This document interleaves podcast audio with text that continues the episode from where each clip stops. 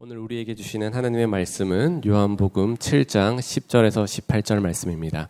요한복음 7장 10절에서 18절 말씀을 저와 성도님들이 한 절씩 교독하도록 하겠습니다.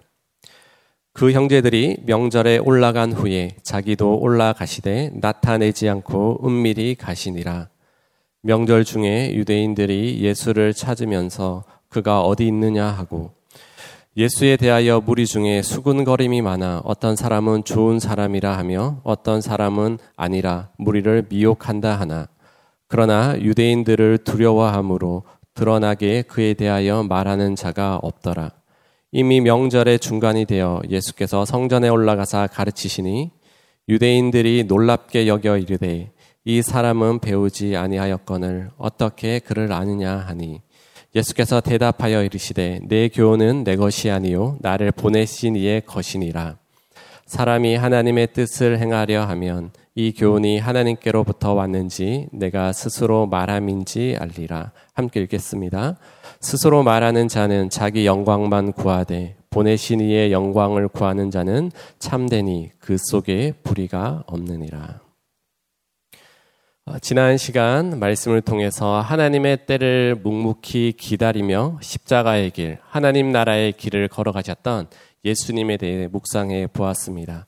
세상의 성공과 조급함으로 인생을 사는 것이 아니라 주님과 함께 걸어가고 하나님의 때에 그 인생길에 발을 맞춰가는 것이 참된 복된 인생이고 또 하나님께서 우리에게 원하시는 인생이다라고 우리가 말씀을 상고했습니다. 지난 본문에 이어서 오늘 본문을 보면 예수님께서 유대인의 명절에 예루살렘으로 올라가시게 됩니다. 예수님께서 명절 때마다 유대인들의 지키는 그곳에서 단순한 유대인의 명절을 뛰어넘어서 하나님 나라의 비밀을 말하고 있는 것들을 우리가 계속해서 살펴볼 수가 있는데요. 우리 10절 말씀을 함께 읽도록 하겠습니다. 그 형제들이 명절에 올라간 후에 자기도 올라가시되 나타내지 않고 은밀히 가시니라. 예수님은 예수님 자신을 죽이고자 하는 유대인들의 계략을 마음에 알고 계셨습니다. 또한 하나님의 때를 기다리면서 자신의 형제들을 먼저 예루살렘으로 보내고 그 후에 조용히 아무도 알지 못하게 예수님께서 이동을 하시게 됩니다. 유대인들의 관심사는 예수님이 어디로 이동하시고 어떤 말씀을 하시냐에 참으로 많은 관심을 가지고 있었습니다. 그리고 유대인들은 분명히 이번 초막절에도 예수님이 예루살렘으로 올라올 것을 알고 있었었고요. 그리고 두려움과 또 견제하는 모습으로 예수님을 찾고 있습니다. 11절에서 13절 말씀 읽어보도록 하겠습니다. 명절 중에 유대인들이 예수를 찾으면서 그가 어디 있느냐 하고 예수에 대하여 무리 중에서 수군거림이 많아 어떤 사람은 좋은 사람이라 하며 어떤 사람은 아니라 무리를 미혹한다 하나 그러나 유대인들을 두려워함으로 드러나게 그에 대하여 말하는 자가 없더라. 예수님을 비단하고 종교적 이단으로 몰아가는 공포의 분위기가 바로 예루살렘에 있는 사람들에게 널리 퍼져 있었습니다. 예수님을 죽이기 위해 유대인들이 예수님을 찾고 있고 예수님의 소문을 점점 더 부정적으로 만들어 가는 어, 상황입니다. 그리고 예루살렘 주민들뿐만 아니라 유대인들의 명절을 지키기 위해서 전국 각지에 모여든 그 사람들에게도 예수님에 대해서 계속적으로 부정적인 인식을 시켜주고 있습니다. 어, 예수님에 대해서 어떤 사람은 예수님이 좋은 사람이다라고 이렇게 말합니다. 아마도 그 가운데서는 예수님께서 치유와 많은 기적을 일으켰던 그 현장에 있었던 사람일 수가 있습니다. 또 반면에는 유대인 지도자들의 편에 서서 예수님을 무시하고 또 예수 율법을 무시한다고 신성 모독을 한다고 비난하는 그 자리에 정치적 세력에 연관되어서 그것을 따라가는 사람들이 있었습니다. 어쨌든 예수님을 찾기 위해서는 그 예루살렘 그 성은 결국은 공포의 분위기로 몰아가고 예수님에 대해서 계속적인 부정적으로 비난의 목소리가 커지는 상황 가운데 있었습니다. 그 누구도 그 입술에 예수님에 대해서 좋게 그리고 당당하게 말할 수 있는 사람이 없었다라는 것입니다. 저희가 한번 생각해 볼 것은 예루살렘에 많은 사람들이 있고 특별히 유대인의 절기에 유대인들이 그곳을 방문하는 것은 당연한 것이었습니다. 그러나 우리가 계속해서 요한복음을 보면서 그 성전 안에 살거나 그 절기를 지키기 위해 순례의 길을 걸었던 많은 사람들은 예수님의 치유의 기적과 물이 포도주로 변하는 것, 오병이어의 기적, 병자의 치유 사건을 많은 사람들이 보았을 것입니다. 하지만 그 예수님의 권능과 기적을 보고도 담대히 예수님에 대해서 자랑하거나 예수님이 다른 사람과 다르다라는 것들을 과감히 많이 말한 사람이 없었다라는 것입니다. 사회적 그 분위기에서 예수님을 예수님이라고 말하지 않고 그냥 눈치만 보면서 숨어 다니는 이 예루살렘 사람들 그리고 유대인들의 모습들인 것입니다. 두려움 앞에 그 생각과 그 입술이 꽁꽁 묶여 있어서 그 어떤 표현도 하지 않는 모습들입니다. 이는 어쩌면 오늘을 살아가는 우리 크리스찬의 모습과도 같은 것 같습니다. 하나님의 은혜로 우리가 구원을 받았고 예수 그리스도 이름의 권세와 능력이 무엇인지 믿고 있고 예수님이 우리 삶의 주인이라고 고백하고 예수님의 제자된 삶을 살아가지만 당당히 세상 앞에 나는 하나님의 사람입니다. 나는 하나님을 믿는 사람입니다. 예수님이 나의 삶의 주인입니다라고 당당히 고백하며 살아가는 사람이 과연 얼마나 있을까 한번 생각해 보게 되었습니다. 이 말씀을 준비하면서 한번 상상해 보았습니다. 제가 딸을 사랑하기 때문에 딸이 평소에 좋아하고 갖고 싶었던 선물을 가지고 딸이 학교 끝날 시간에 맞춰서 설레이는 마음으로 그곳에 가 있는데 멀리서 딸이 친구들과 함께 오는 겁니다. 그런데 그 발걸음이 가까워지면서 설레는 마음으로 깜짝 이벤트를 해주고 싶은 아빠의 마음인데 가까이 와서 아는 척을 하니까 아저씨 누구세요라고 하는 그 말이 딸에게 들리면 얼마나 제 마음이 아프고 슬플까요? 우리 하나님 아버지의 마음도 그런 것 같습니다. 예수 그리스도 자신의 독생자들을 죽기까지 우리를 사랑하시고 우리를 지키시고 보호하고 계신데 그러나 세상 앞에서 하나님을 부인하고 때로는 부정하고 마치 세상 사람들이 그냥 살아가는 동일한 삶의 원칙대로 살아가는 것들을 우리의 삶의 모습으로 보여주었을 때에 우리는 참으로 하나님의 마음을 근심되게 할 수 있다라는 것입니다. 특별히 오늘 오늘날 우리는 교회에 다닌다. 예수님을 믿는다고 하면 손가락질을 받습니다. 아직도 교회에 다니냐라고 말하는 세상의 사람들이 있습니다. 하지만 예수님께서는요, 누가복음 12장 9절에 이렇게 말합니다. 사람 앞에서 나를 부인하는 자는 하나님의 사자들 앞에서도 부인을, 부인함을 당하리라. 이렇게 말합니다. 세상의 수군거림 앞에서 주눅 들지 말고 우리는 예수님을 믿는 그 믿음대로 고백해야 하고요. 나의 삶의 주인으로 우리의 삶의 유일한 삶의 기준을 제시해 주시고 우리의 삶을 이끌어 가시는 그 하나님, 그 예수 그리스도의 권세를 우리의 입술로 고백하고 그것을 삶으로 나타낼 때에 그것이 참된 하나님의 영광으로 이어지게 되는 줄 믿습니다. 우리의 입술과 우리의 손과 우리의 모든 삶의 영역들이 예수 그리스도를 나타낼 수 있는 그 성김으로 나타낼 때에 우리는 더욱더 당당히 세상 앞에 아직도 하나님을 모르는 그 사람들에게 주님의 주님 되심을 나타낼 수 있고 주님의 제자됨을 나타낼 수가 있다라는 것입니다. 혹시 오늘 여러분들의 주변 가운데 아직도 내가 크리스찬이다.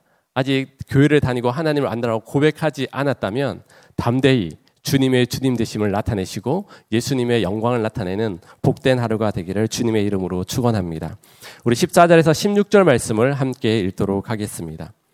이미 명절의 중간이 되어 예수께서 성전에 올라가사 가르치시니 유대인들이 놀랍게 여겨 이르되 이 사람은 배우지 아니하였거늘 어떻게 그를 아느냐 하니 예수께서 대답하여 이르시되 내 교훈은 내 것이 아니요 나를 보내신 이의 것이니라. 모세의 율법을 따라서 유대인들은 초막절을 7일 동안 지켰습니다. 예수님은 유대인들의 견제와 위협 앞에서도 그 절기가 한창인 그 중간에 절기가 한창이라는 것은 그 성전에 엄청 많은 유대인들과 순례자가 방문하였고 그곳에서 하나님의 말씀을 담대히 전하기 시작하십니다. 예수님께서 어떠한 말씀을 구체적으로 가르치고 선포하셨는지 우리는 알 수는 없지만 중요한 것은 유대인들이 그렇게 중요시하던 성전의 한 가운데서 하나님 나라의 비밀을 말씀하고 있다라는 것입니다. 사람들은 그렇게 생각합니다. 갈릴리 나사렛 출신의 청년이 어떻게 이 놀라운 하나님의 말씀을 할 수 있을까라는 그런 생각들을 합니다. 하지만 이 예수님께서는 이 모든 것이 자신을 보내신 이의 것이라고 말씀하고 있습니다. 그 사람들의 시선과 그 능력을 자신에게 집중시키시는 것이 아니라 자신을 보내신 하나님께로 그 유대인의 시선과 그들의 마음과 생각을 오직 하나님께로 집중하는데 어, 예수님께서 포커스를 맞추고 있습니다. 결국 모든 사역을 하나님 중심으로 하나님의 영광으로 이끌어가는 예수님의 모습을 볼 수가 있는 것입니다. 더 나아가 우리 17절, 18절 말씀을 함께 읽도록 하겠습니다. 사람이 하나님의 뜻을 행하려 하면 이 교훈이 하나님께로부터 왔는지 내가 스스로 말함인지 알리라. 스스로 말하는 자는 자기의 영광만 구하되 보내신 이의 영광을 구하는 자는 참되니 그 속에 불의가 없느니라. 아멘. 예수님께서 전하시는 말씀은 전통과 지식과 윤리의 관점에서가 아니라 하나님의 말씀에 순종하고 온전히 따르고자 하는 자에게 주시는 하나님의 영적인 메시지입니다. 자기 스스로 아무리 오랫동안 종교 생활을 하고 아무리 많은 지식과 심지어는 신학 박사여 성경 박사를 하더라도 인간의 가르침으로는 하나님의 뜻을 알 수 없다라고 이렇게 말합니다. 가장 중요한 것은 말씀을 행하고자 하는 사람, 말씀을 순종하는 자, 에게 하나님께서 이것이 하나님께로부터 왔다라는 그 하나님의 음성과 그 하나님의 뜻을 분별할 수 있도록 도와주신다라고 이렇게 말을 하고 있습니다. 하나님 나라의 비밀의 그 말씀의 씨앗이 순종하고자 하는 자, 그리고 겸손히 하나님을 따르고자 하는 자의 그 마음밭에 심겨지게 되고 그것에 줄기가 자라고 거기 그것에 꽃이 피고 열매 맺는 그 모든 과정 과정들 속에서 하나님은 하나님의 뜻이 무엇인지 우리 각자의 삶에 말씀해 주고 있다라는 것입니다. 우리가 온전히 순종함으로 나아가고자 하는 그 결단이 있을 때에 하나님은 우리가 그 말씀을 듣고 그냥 지나가는 것이 아니라 그 하나님께서 그 말씀이 우리의 마음밭에 심겨지고 그것이 열매 맺어서 우리의 삶까지 변화시킬 수 있도록 하나님께서 이끌어 주시겠다고 하고 그것이 사람의 생각인지 그것이 진짜 하나님께로부터 왔는지에 대해서 우리에게 말씀을 해 주고 있다라는 것입니다. 순종은 그만큼 우리에게 능력이 있고 순종함으로 주님 앞에 나오는 자에게는 하나님께서 우리가 기대했던 것 이상으로 하나님의 뜻과 그 놀라운 비밀을 밝혀주고 보여주고 있다라는 것입니다. 디엘 무디는 순종에 대해서 이렇게 말을 합니다. 순종은 하나님의 뜻을 배우는 좋은 학교다라고 이렇게 표현을 하고 있습니다. 순종하고자 하는 자에게 이것이 하나님의 뜻이 그 삶 가운데 자연스럽게 열매 맺어 가고 그 인격을 변화시켜 가는 그런 하나님의 놀라운 진리의 말씀, 하나님 나라의 그 비밀이 순종 가운데 있다라는 것입니다. 우리가 하나님의 권위 앞에서 그 하나님의 말씀이 주어지는 모든 상황 속에서 주님, 제가 듣고 순종하기를 원합니다. 나의 삶에 열매 맺어 주십시오라고 그렇게 고백하고 간절히 기도 드릴 때에 하나님은 우리의 어떤 신학적인 지식과 그 경험을 뛰어넘어서 하나님 나라의 놀라운 비밀을 우리 마음속 가운데 계시하시고 보여주시고 우리에게 깨달음으로 일으켜 주시는 그런 하나님의 놀라운 풍성한 은혜를 우리 모든 성도님들이 경험하기를 원합니다. 그리고 더 나아가서 예수님은 계속해서 하나님의 영광을 구하는 자를 찾고 있다라고 이렇게 말씀하고 있습니다. 우리 18절 말씀에 보면 스스로 말하는 자 이렇게 표현하고 있는데요. 스스로 말하는 자는 그 당시 불신 유대인들을 가리키고 있습니다. 유대인들은 계속되는 절기와 자신들이 정해놓은 율법대로 성전의 제사를 드리고 있지만 하나님 나라의 계시와 그 약속의 말씀은 잊어버리고 있는 상황 가운데 있습니다. 철저하게 자신의 욕심과 유익을 위해 살아가는 사람들입니다. 자기들의 영광만을 구한다는 것이죠. 반대로 예수님은 하나님께로 보냄 받은 자의 그 사명을 철저하게 기억하고 있으시면서 하나님의 뜻과 그 말씀을 통해 자신의 영광이 아닌 바로 하나님의 영광을 위하여 살았고 그 하나님께서 자신을 보내셨다라는 것들을 기억하면서 보냄 받은 자의 사명을 계속해서 순종하고 있습니다. 오늘날 보면 각 나라에서 파견한 대사들이 있습니다. 그 대사들은 자기의 생각을 하는 것이 아니라 자신의 보낸 그 나라의 국익과 그 유익을 위해서 일들을 감당하는 사람들입니다. 동일하게 우리 또한 하나님의 부름을 받았고 하나님의 보냄을 받은 사람으로서 우리는 나의 만족과 유익을 위해 사는 것이 아니라 하나님의 보냄 받은 그것들을 기억하고 하나님의 영광과 하나님의 기쁨과 하나님의 나라를 위하여 살아야 할 사명이 우리 가운데 있는 줄 믿습니다.